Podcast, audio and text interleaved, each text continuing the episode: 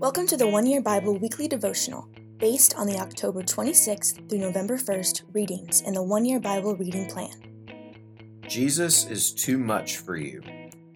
Initial Impressions Several of this week's One Year Bible readings compel us to consider how much of Jesus we share with those around us.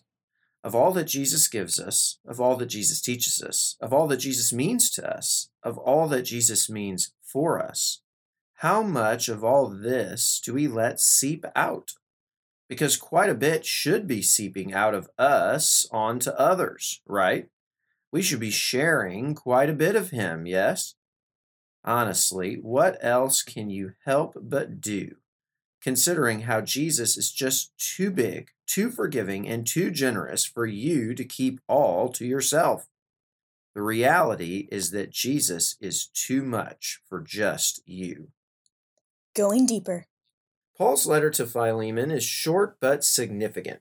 In this letter, Paul encourages Philemon to deal with Onesimus differently than his culture's prevailing wisdom suggests. Certainly, according to the customs of the day, Philemon would have no reason to forgive Onesimus for leaving. According to the prevalent secular thinking, Philemon would have no reason to forgive Onesimus at all. But according to who Philemon is as a follower of Jesus, as a person who has experienced the unmerited forgiveness of Jesus, Paul suggests that Philemon now has every reason to forgive Onesimus. And that's the thing about Jesus' forgiveness. It doesn't make sense. It doesn't make sense based on our cultural customs. It doesn't make sense based on our logical rationales. It doesn't make sense based on our conceptions of fairness. Indeed, Jesus' forgiveness just doesn't make sense. It is too lofty for us to understand. It is too transcendent for us to comprehend. The only thing we can do, the only thing Philemon can do, is to embrace it.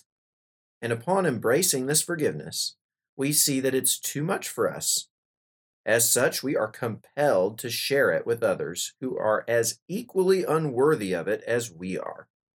In fact, Philemon was actually compelled by Paul to do this very thing. But what about you? You too ought to feel challenged to forgive, just as Philemon was challenged to do. Having experienced Jesus' forgiveness, you too are expected to give it away to others, even when it doesn't make human sense to do so. Why? Because just like it was for Philemon, Jesus' forgiveness is too much for us to keep all to ourselves as well. It's too much for just us. He's too much for just us. Yes, Jesus is too much for you. Getting Real Jesus forgives you. You have sinned and fallen short of the glory of God, but Jesus forgives you. You have lied, but Jesus forgives you. You have neglected to do many of the good works God has prepared in advance for you to do. But Jesus forgives you. You have been self important, self interested, and self focused. But Jesus forgives you. You have been insecure, untrusting, and lost. But Jesus forgives you. Have you deserved any of his forgiveness? No. Are you entitled to any of his forgiveness? No. Is it fair for you to receive his forgiveness? No. And yet, Jesus forgives you. Why? Because Jesus is who he is. Because Jesus is for you and with you in ways no one else ever will be. Because Jesus saves you from yourself when you never could. Because that's what he does. Because that's who he is. Because Jesus knows that you need him to be him because Jesus knows that you need Him to do what He does. He knows you need forgiveness. He knows you need His forgiveness. He knows His forgiveness can transform you into the person God wills you to become. And He knows this transformation is contagious. Truly, Jesus knows that if you experience the power of His unearned forgiveness, that if you really consider the magnitude of this unearned forgiveness, it will be too much for you. It will be too much for you to contain, to limit, and to hoard for yourself alone. Inevitably, if you embrace His forgiveness, it will overflow to those around you. Indeed, you should forgive others because Jesus forgives you. And you are able to forgive others because Jesus forgives you. Jesus' forgiveness is so unmanageable, so uncontainable, so uncontrollable that it should be constantly pouring out of you. If you embrace how much of it you have, you should see that it's way too much. You should not be able to help yourself from giving away out of the surplus you have been given. This is an important aspect of Paul's message to both Philemon and Titus in this week's one year Bible passages. So, as we read these letters, we should keep such a message in mind. Jesus should be overflowing out of us through our words, actions, and offerings of forgiveness. Indeed, Jesus is too much for just us. Jesus is too much for just you. You shouldn't be able to help but to share him and what he has given.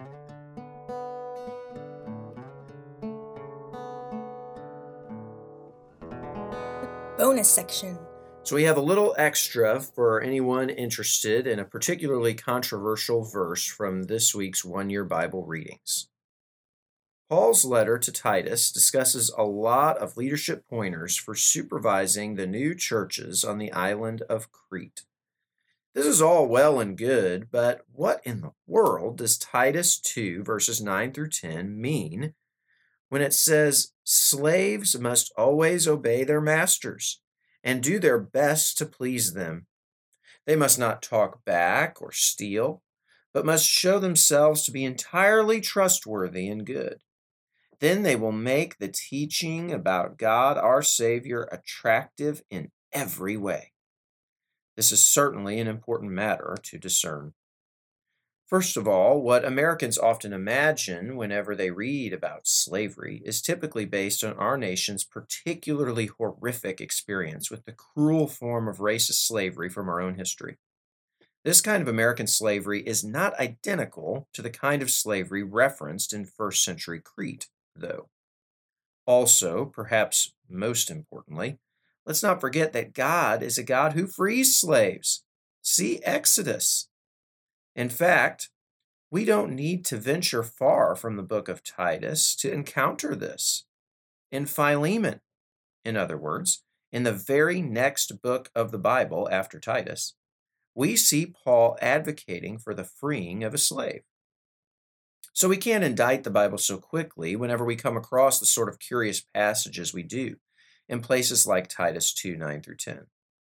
We need to keep the big picture in mind of God's undeniable, incontrovertible movement to free people from every type of destructive bondage in the Bible, including but not limited to ultimate enslavement to anyone other than to Christ himself. With that big picture in mind, Paul is presuming a very specific situation in Titus 2. Paul is discussing slaves who are Christ followers working in the homes of human masters. These slaves are members of one of the house churches that Titus helps oversee. Paul is advising Titus to instruct the slaves to share Christ by the way they go about their work. As such, Paul is advising Titus to remind the slaves that they are different than the non Christians around them. Therefore, since they are different, they should act differently. And this difference makes the teachings of Jesus, quote, attractive in every way, end quote, to the people with whom and for whom they work. Really? This is not much different for us today. We too are supposed to be different than the non Christians around us with whom and for whom we work. We are not supposed to blend in so well that no one sees any actual difference in the way we behave when compared to the way those who are not similarly motivated behave.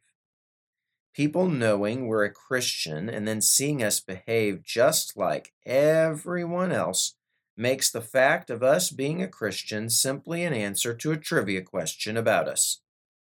It makes us different in an insignificant way when instead it ought to make us different in the most significant way.